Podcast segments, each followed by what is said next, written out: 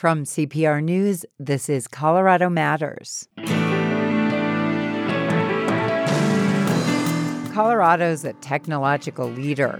Representatives Ed Perlmutter and Joe Neguse say it's a race to keep it that way.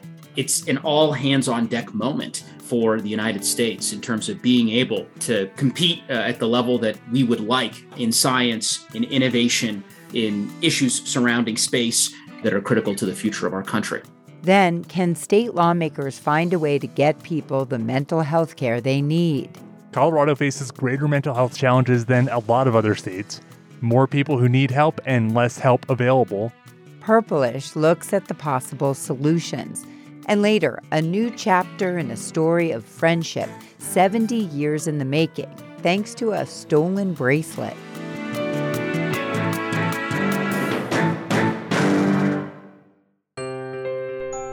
Membership does more than fund the news and music you rely on. It helps build a statewide community through shared experiences. Your gift means culture can be explored. It means stories can be told from the Western Slope, the Eastern Plains, and from up and down the Front Range. CPR can serve your community and other communities across Colorado because of your support. Thank you. Not a member yet? Join now at CPR.org.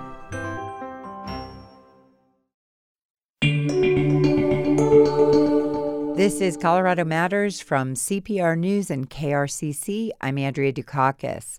Colorado's at the forefront of space and technological innovation, and it's a race to keep it that way. U.S. Representatives Joe Neguse and Ed Perlmutter took members of the House Science Committee on a tour of space technology companies in Colorado last week. They say it shows why a bill now in the House called the America Competes Act is so important. The two spoke with CPR's Carla Jimenez. Congressman Neguse, Congressman Perlmutter, thank you so much for joining me. Great to be here. Thanks for having us. Both of you are here in Colorado as part of a tour for the space companies in the state in the hopes of passing the America Competes Act, which will provide for more funding for scientific research and microchips and semiconductors. Can you please explain why these things are needed? Well, sure. I think, you know, the trip itself was really to showcase the national laboratories and the aerospace kind of industry that we have here in Colorado and the, the ecosystem that we have of the scientific community, the engineering community, the academic community, the national labs. And I've been wanting to get the science committee out to see this you know wonderful place that we have here in Colorado in Jefferson County and Boulder County and Broomfield all up and down the front range. And so that was really the the genesis of this visit. And then the, its timing is such that we have several important bills to be considered. The chief among them is the American Competes Act, which is in conference uh, between the House and the Senate to really uh, spend some money in research and development for our scientific community, rebuild our manufacturing prowess uh, all across the country, and uh, return much uh, manufacturing both of you know normal everyday items as well as uh, scientific types of machinery and equipment. Uh, so the opportunity to be able to showcase that work, to highlight the work that's being done here in Colorado, uh, and in turn, as Ed said, reinforce the need for us to take the legislative steps that uh, that we've embarked upon, particularly as it relates to the America Competes Act and the investments that are in that bill, uh, and certainly in the House version in our federal labs uh, and in some of this symbiotic R&D that's happening here in uh, both of our districts and, and, across the state writ at large. It's important that those investments uh, remain in the bill, the final bill that ultimately gets to President Biden's desk. And so having committee members out here who are certainly going to be engaged in that process to stress to them the importance of those investments, I thought was really important and grateful to have had the opportunity. If this bill passes, if America Competes passes, how much money then would be funneled into Colorado based space and technology companies? Well, there are billions of dollars uh, devoted to manufacturing, to chip technology, to laboratories uh, across the nation. I don't know that it's been specifically allocated among the different facilities and the laboratories at this point because it's in conference. and there is a lot of negotiation. And one of the chief conferees, who's really very much involved in the, the funding aspect of this, is Senator John Hickenlooper. He is very engaged in that piece of the legislation. And uh, but Colorado, because we have such a, a robust research and development community in the University of Colorado, the School of Mines, CSU, DU, our community colleges, uh, we will get our fair share of the billions that will be allocated and appropriated to make sure that we're competitive with the rest of the world and particularly China for the foreseeable future. We need to make these investments and we're going to make these investments. You bring up a really good point, Congressman. I-, I want to pose this question to both of you. Much of this bill, as you said, is aimed at staving off competition from China when it comes to technological research and development. Is this going to be enough to reassert global leadership in this area? I, I, for my part, I think of it as a down payment, right? Um, at the end of the day, it will enable us to make great progress, but it's certainly not a panacea. The Congress will have to continue to do more. Uh, there are major investments that Ed and I are both fighting for, along with Senator Hickenlooper, as was mentioned, and the rest of the delegation, around funding for our federal labs and domestic manufacturing outside of this particular bill through the normal budgetary process as we consider a budget for the next fiscal year. Those investments will be important. They are not mutually exclusive to the investments that are within the America Competes Act. It's an all hands on deck moment uh, for the United States in terms of being able to you know, compete uh, at the level that we would like to see our country compete. And I think we can get there. I don't think there's any question that if we have the foresight and the vision to make these investments on the front end, that we'll continue to maintain our leadership uh, in science, in innovation, in issues surrounding space, uh, and a wide variety of other important policy areas uh, that are critical to the future of our country.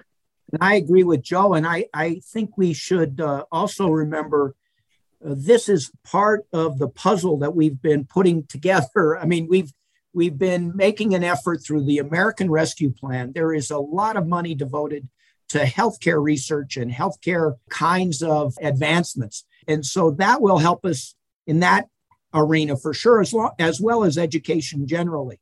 Then we've got the uh, bipartisan infrastructure bill which will help us rebuild a lot of the infrastructure across our country so that we're competitive in uh, that way as well that we don't have old you know roads and bridges and broadband and and electrical grid but we have really advanced that as well and then you add america competes act uh, we really are investing today in the future of our country and the ability of America to, re, you know, I think we're still in lead in the lead, uh, but to maintain that lead and to continue to advance technology and the social well-being of uh, of Americans.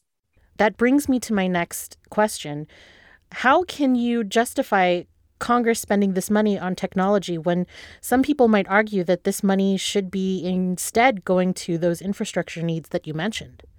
Well, we already uh, passed the bipartisan infrastructure package. And so, for instance, you know, just on I 70 as it goes through uh, Wheat Ridge, Arvada, you know, uh, up towards the mountains, we're probably going to rebuild five bridges, six bridges that are 50 or so years old and need of repair. We're doing that. That's part of the infrastructure package. Part of the infrastructure package is rebuilding water systems all across the country. Uh, part of the infrastructure package is really rebuilding our electrical grid so that we can take advantage of all the renewables that are being developed across the country, but particularly here in Colorado with solar and wind and bio and, and fuel cells and all those things that the National Renewable Energy Lab is involved with. So I think we're already have taken some great strides and are moving forward because of the passage of the infrastructure bill. Congressman Perlmutter, money from the America Competes Act is also slated to go to supply chain resiliency. Can you please explain what that money would go toward and why the supply chain needs to be more resilient? Well, we saw through COVID that we are pretty vulnerable to manufacturing of anything from toilet paper to ventilators to masks to thermometers, you know, overseas. And when we ran into this pandemic or this pandemic ran into us, uh, we suffered. Uh, I think America suffered uh, because of supply chain disruptions all across the globe.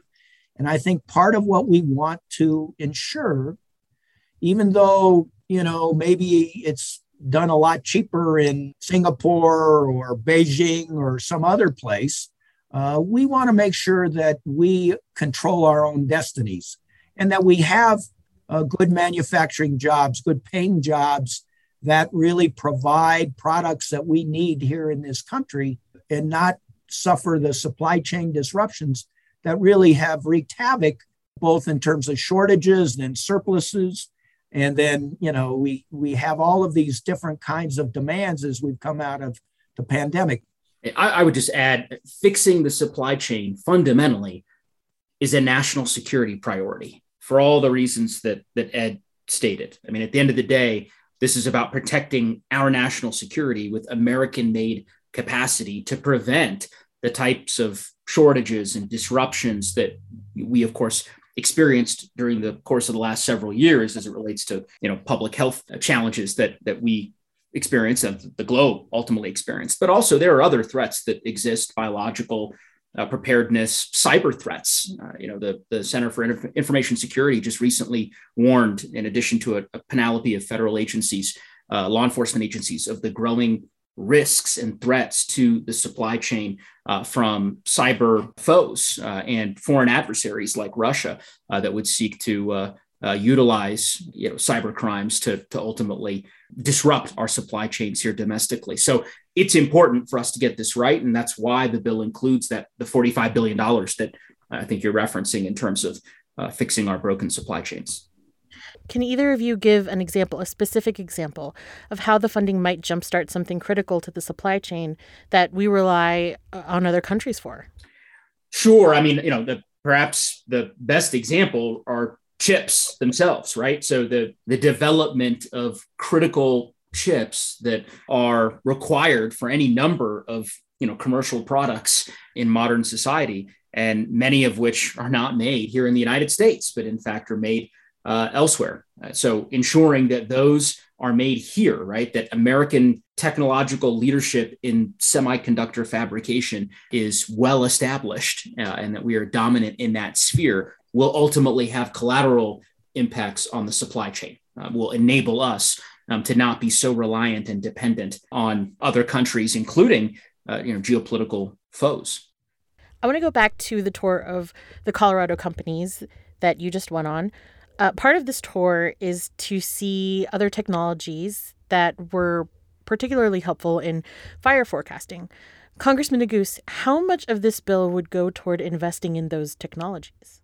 Uh, not enough, not enough, not nearly enough. Uh, so, one, I would say perhaps some of the most impactful parts of the visits to the various federal labs, from my point of view as a member who represents an area that really has been besieged by wildfires these last few years, uh, was the, the conversations we had with folks at NOAA, at the National Weather Service, and at NCAR and UCAR about wildfire, about fire forecasting, about innovation that's happening around climate and disaster preparedness, um, and advancements in mitigation and resiliency. Uh, we had a great roundtable conversation that uh, you know, my, my colleague Ed uh, helped facilitate uh, between some of our local mayors, first responders, and the scientists, all sitting at the same table talking about the Marshall Fire in particular, which, as you know, was the most destructive fire in our state's history, and the ways in which better forecasting and some other tools that the labs that I just described are working on could be brought to bear to ultimately save lives, to better protect our communities in light of the growing threat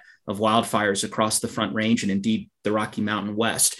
Uh, the America Competes Act does include a few investments, and of course, uh, we made a significant down payment on resiliency and mitigation in the infrastructure bill, going directly to Colorado, places like the Arapaho Roosevelt and the, the San Isabel Pike National Forests. But uh, there's more that has to be done. And we're, Ed and I are working together with our colleagues on a package of wildfire related bills, um, including some wildfire science bills that'll come to the floor uh, at the end of this month or perhaps uh, beginning of next month um, that we think would uh, would make a sizable investment. So we're going to keep pushing, but there's a lot more that needs to be done.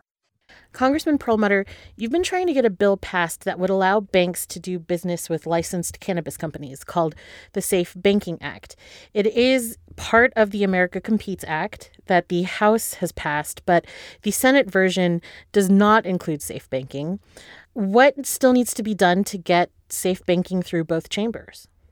I still am optimistic safe banking will be in the final bill that is then voted on by the Senate and the House and sent to the president.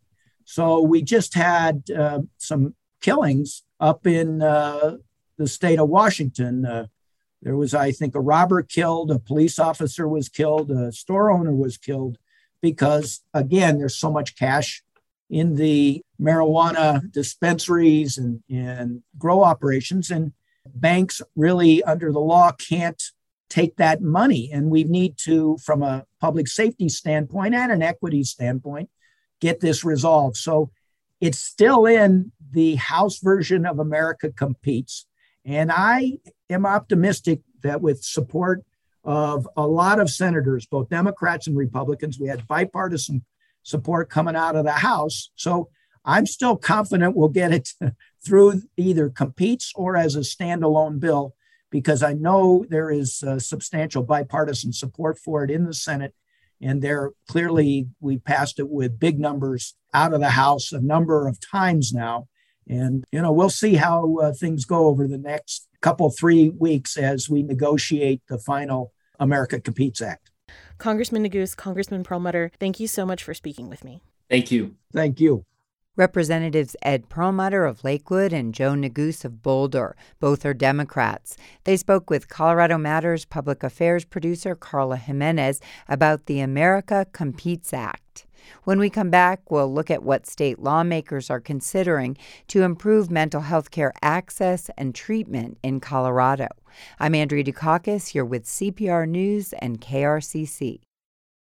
Title IX is not just about money and whose shoes are nicer. Erika Krouse is the Colorado PI who helped the nation see Title IX as about much more than sports. And her new memoir, Tell Me Everything, is a riveting look into a landmark sexual assault investigation here in Colorado. It's also our next read for Turn the Page with Colorado Matters. Join the conversation live on stage to kick off Lit Fest in Denver, June 10th. Details and free tickets at cpr.org slash turn the page.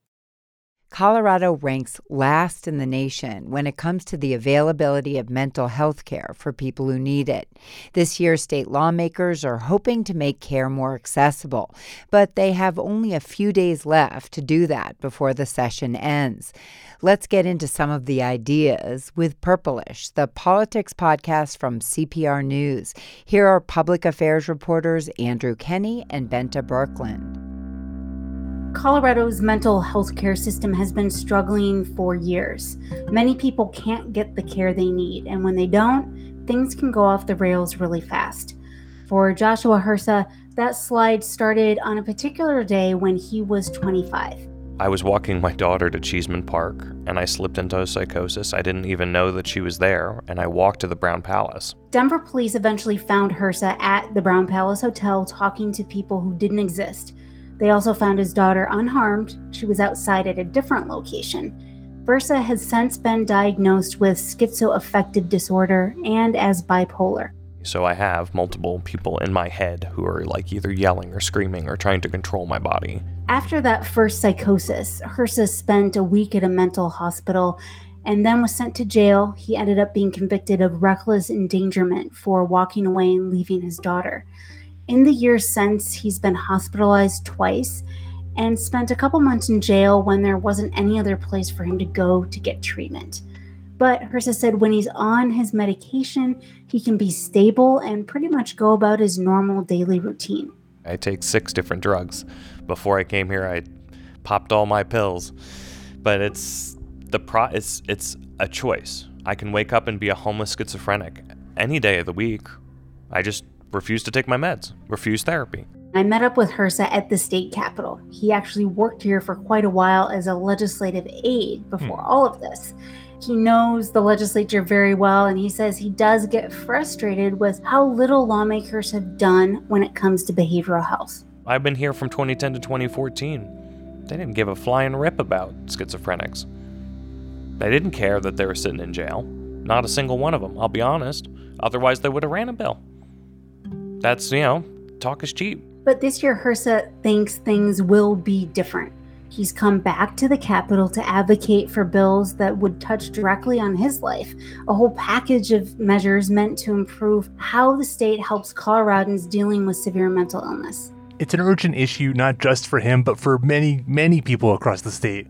And it's one a lot of people think is long overdue for some major reform. And Hersa said he's proud that lawmakers are really diving into it this session and poised to make some significant changes, which he thinks are desperately overdue. So, in Colorado, we have this crisis. We have a homeless crisis, it's due to a mental health crisis, which is due to a drug crisis. All of these things are tied together. Are we going to solve these things and get our arms around it? So, to that question on this episode of Purplish, lawmakers tackle Colorado's mental health care. They're bringing big dollars to the effort this year, but will it be enough to meet all the state's many unmet needs? And a quick warning before we get into the episode in the course of our conversation, we will be talking about suicide. So, mental health or behavioral health is one of those few big issues facing Colorado that state leaders have chosen to put a big chunk of federal COVID relief money into. Their goal is, quote, transformative change in an area where Colorado has long lagged behind other states. We're talking close to $500 million. Yep, a half billion. At the same time, lawmakers are also hoping to make changes to policies and systems that are currently failing many people like Josh Hersa. So, we're going to spend a bit of time talking about the scope of the issue in Colorado, where the gaps are, what's happening to the people when they can't get the help that they need. We'll cover three big areas lawmakers hope to make a difference in inpatient capacity, mm-hmm. youth treatment, and the system itself. It is a really big topic with lots of complex elements, just like healthcare always has. And it's truly an issue where what lawmakers do or don't do could have a really significant effect on tons of people's lives.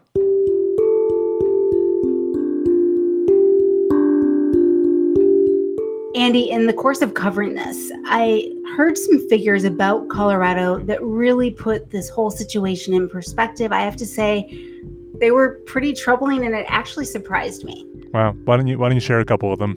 So the first is from Mental Health America. This is a national advocacy group. And they found that Coloradans are overall experiencing behavioral health problems, mental illness, substance use disorder, suicidal thoughts at a higher rate than people in most other states in the country. And a second concerning figure is that Colorado has the seventh highest suicide rate in the US. So that shows this relatively high need for mental health treatment in the state. In your reporting, how did you find how is Colorado doing on actually providing the, those kinds of services and help? Unfortunately, not that well. When you look at Mental Health America, the group I just mentioned, they rank states based on what percentage of people who need care can get that care. Mm-hmm. So, where do you think Colorado ranks? I feel like we're usually quite low on a lot of these measures, but I don't want to guess last. It is last. Yes, we are last, and that's for adults. It's a bit better for kids, but mm. for adults, we're ranked as the worst state in the nation when you compare how many people have a mental illness to how many treatment resources are available to those people. So, this is measuring things like adults with any type of mental illness, substance abuse disorder, serious thoughts of suicide, and then it kind of compares that to the number of those people who did not receive treatment. So, not to put it in super clinical terms, but there's not nearly enough supply of services for the demand for treatment. That's exactly right. And it brings us to the first big thing state lawmakers want to do, which is to open up more beds for people in crisis.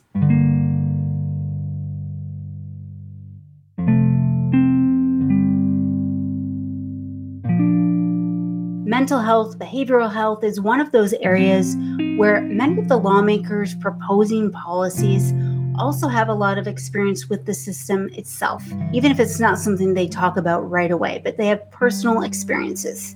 No one wants to admit that they're having behavioral health issues.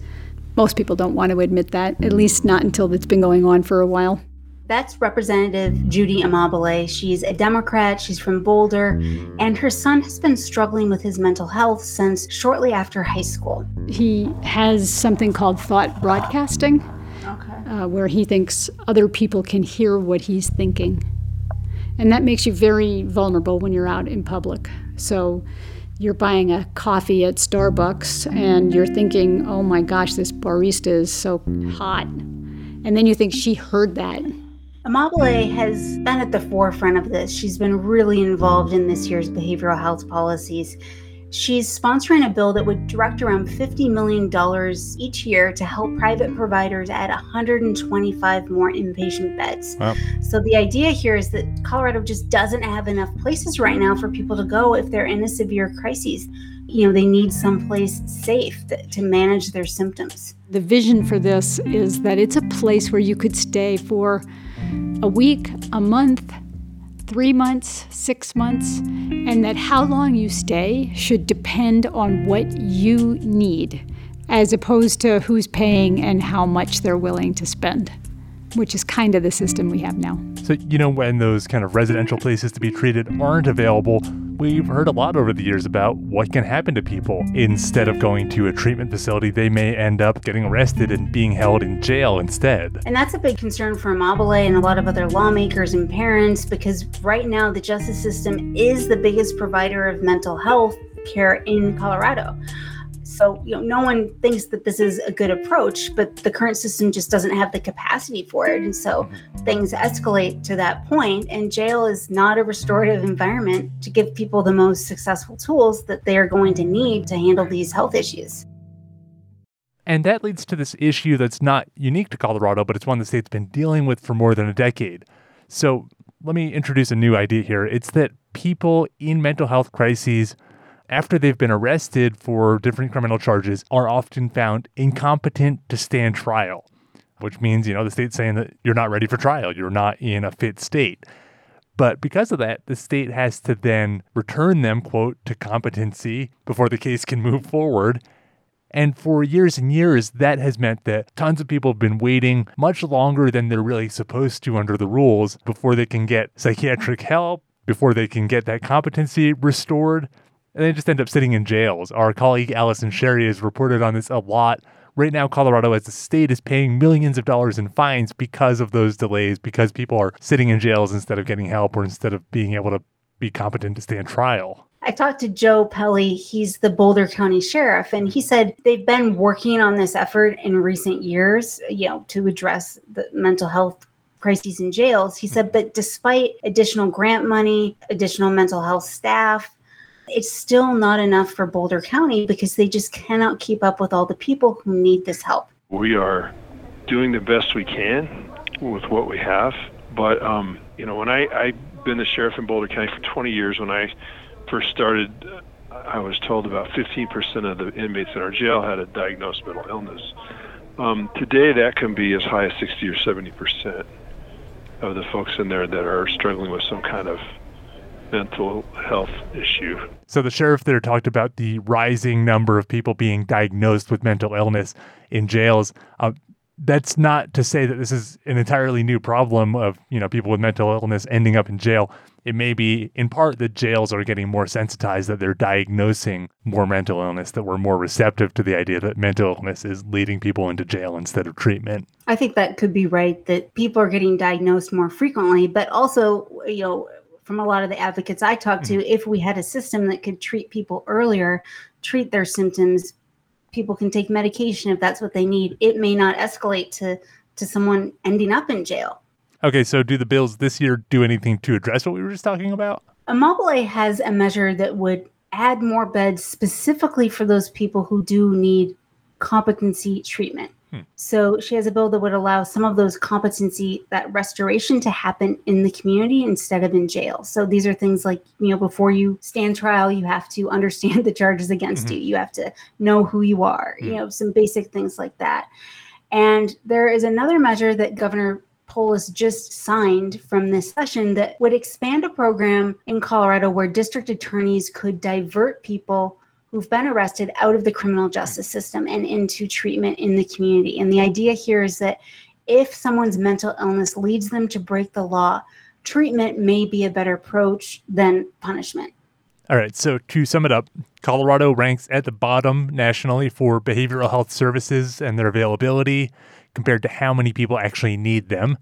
And so the first of these big things that state lawmakers are trying to do to improve this system is just to create more beds, create more residential treatment. Exactly. State lawmakers really want to fund more inpatient slots around the state and try to increase access for people who are in crisis who really don't have a place to get that help other than, you know, a quick hospital stay or something. Mm. And then separately, for people who are in a mental health crisis, who've mm. been arrested, Colorado wants to speed up the process for them to get restored to competency if that's the case, so they can get to trial. Okay, so that's treatment capacity, actually getting people services. What's another big thing that they're trying to do, another big focus? Lawmakers really have their eyes on one particular group of Coloradans, and that's kids.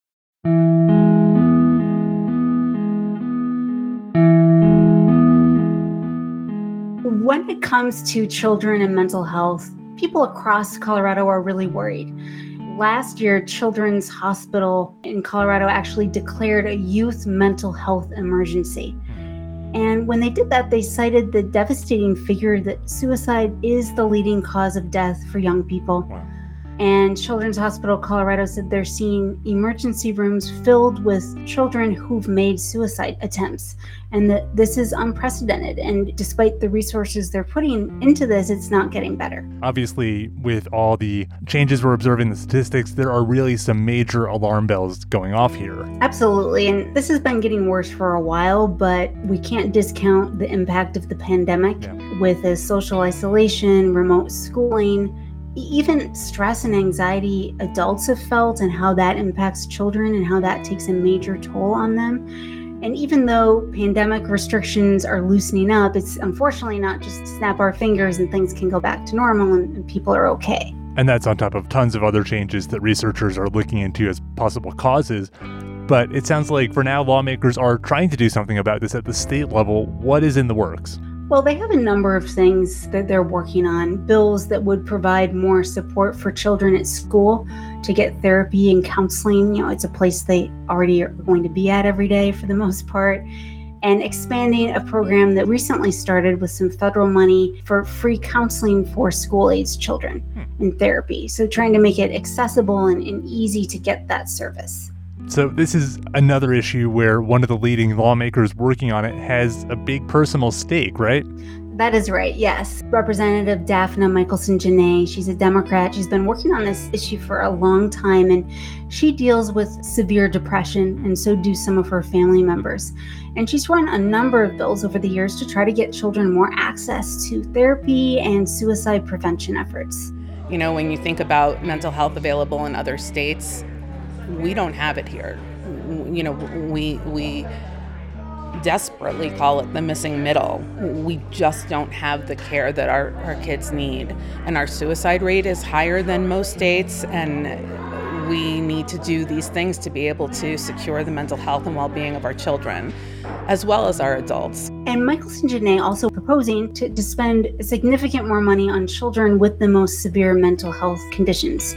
So her biggest bill this session, cost wise, would set up inpatient beds for youth at the state's mental health hospital. And that hospital is in Fort Logan. And then it would also establish residential treatment beds in other regions of Colorado, so across the state and those would specifically be for young patients. So, um, if you have schizoaffective disorder, if you have um, advanced major depressive disorder, if you have a substance use disorder on top of that disorder, this is a place where you can come and get complete treatment.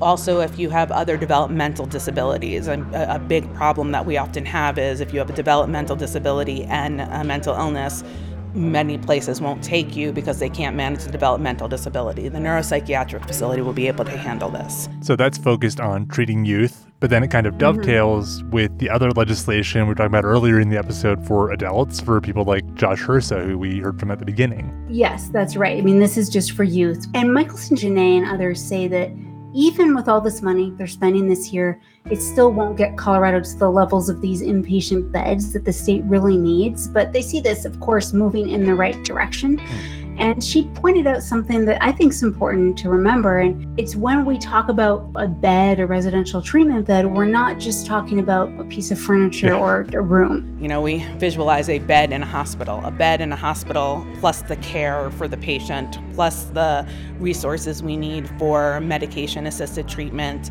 um, plus the resources we need for therapeutic in- investment in the patient. Um, so when you think of a bed, you think of a whole little ecosystem that we are going to put into place for one person, two persons, three persons.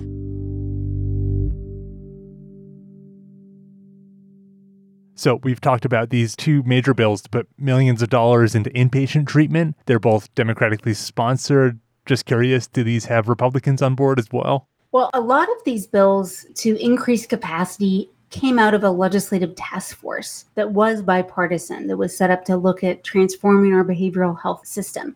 And so they do have Republican support. This is an issue that both parties generally agree is absolutely critical to the state.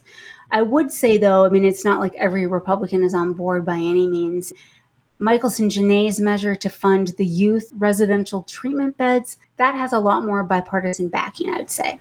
What is the difference that you're hearing from Republican lawmakers that they're drawing between those different categories? Well, to understand that, I talked with Representative Rod Pelton. He's from the Eastern Plains. He served on that behavioral health task force. Mm-hmm. He did end up voting for Michaelson Jenet's bill. The bill for the uh, youth treatment beds? Yes. And just in the first year alone, that totals about $50 million. Mm-hmm. But Pelton did not vote for increased beds for adults. And for him, it's it's a fiscal issue. How so? The price tag? Yeah. And Pelton said he understands there's great need for more inpatient beds. He said at this point, he couldn't quite get behind those ongoing funds that would be required for the additional beds. Hmm. But one thing he says he really does like is, is especially with the youth measure, that the bill is focused on youth beyond just metro areas, it's across the state.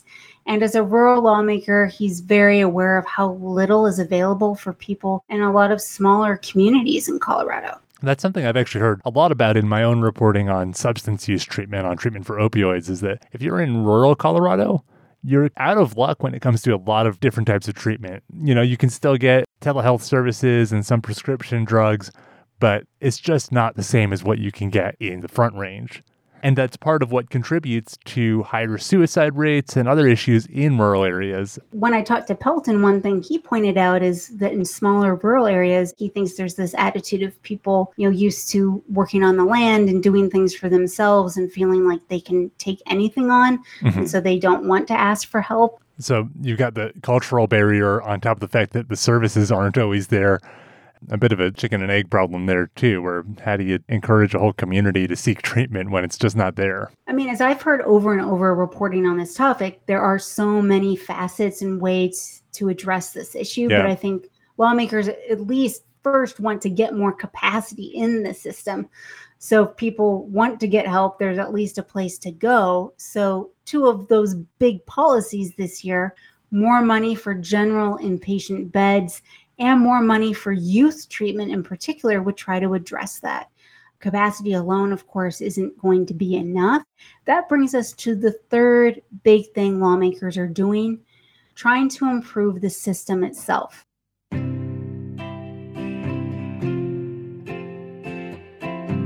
So, we've touched on increased capacity for some of the most at risk Coloradans, but let's round out this episode of Purplish with some of the systemic changes Colorado is hoping to make. The most significant is building out a new behavioral health administration for Colorado. That's something that was created last year with support from lawmakers in both parties. I know a little bit about it. It's supposed to be the umbrella that pulls together some of these fractured different elements. What else can you tell us about it though? Yeah, I think that's that's right. You know, the goal is to centralize some of these services so to make the system more holistic and transparent and efficient. So kind of having everything in one place. So, this new state agency for behavioral health would do things like administer money, monitor outcomes. So, uh, you know, how are things actually going in the real world here? And they would be the single agency responsible for all these different behavioral health Hmm. programs. Yeah, it's a complex system and it's actually a bunch of different systems. You know, I ran into this reporting on the substance use treatment, opioid treatment.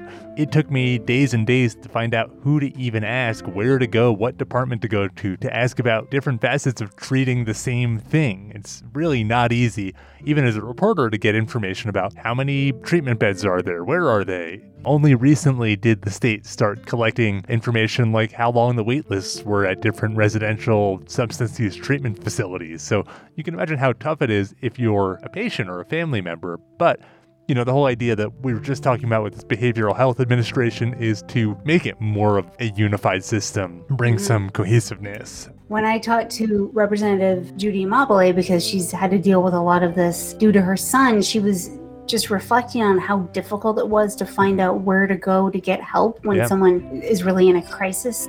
She said she didn't even know the right lingo, the right terms, who to call.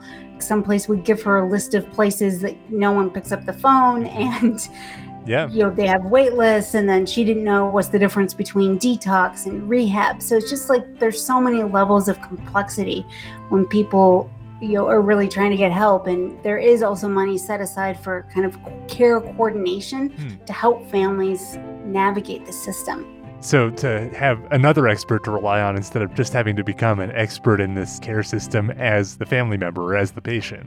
yeah and amabile is is really trying to use her personal experience to be one of the things that helps inform these policies and how they could have a real world impact to improve the system for people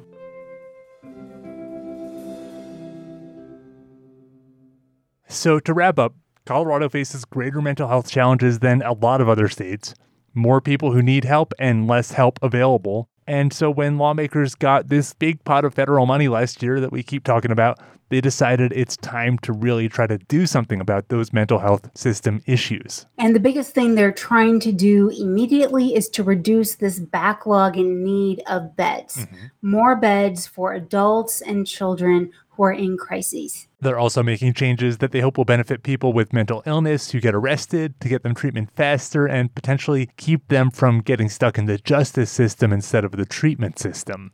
They also have a whole range of bills meant to help youth in particular because there's a crisis going on at that age. And finally, they're trying to streamline the system, get all the programs and services the state is involved in under one administration to make it easier for people and families and providers to figure out what's going on to navigate the thing.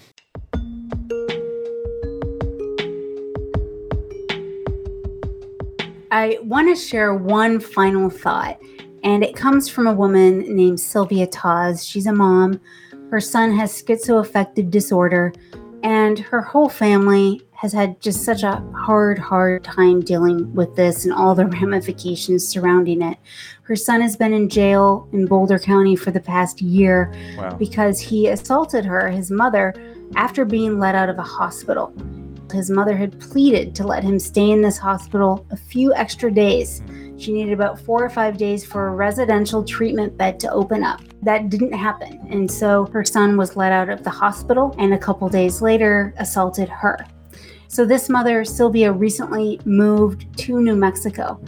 She'd lived in Colorado for decades. She said she loves Colorado. But she said they just couldn't live here anymore with the way she feels Colorado treats mentally ill residents. we get all these accolades for being the, one of the healthiest states. Um, we're 51st in mental health care. I think we need to stop the charades and the window dressing, and we need to identify this as threatening as the wildfires as we've just had. Our state right now, outside of these bills, has been designing a blueprint for a fire engine when we have the equivalent of wildfires raging all around the state and the lack of mental health services. We loved Colorado. We couldn't stay there. Purplish, the politics podcast from CPR News with public affairs reporters Bente Birkeland and Andrew Kenney. If you or someone you know are in crisis or looking for mental health services, text TALK to 38255 to speak with a trained counselor. That's TALK to 38255. Follow this and all episodes of Purplish wherever you get your podcasts and at CPR.org. This is Colorado Matters from CPR News. CPR is growing and evolving to better serve a growing and evolving audience in Colorado. And we're looking for new members of our team, with job openings now for a news director, a graphic designer, and a technical operations specialist.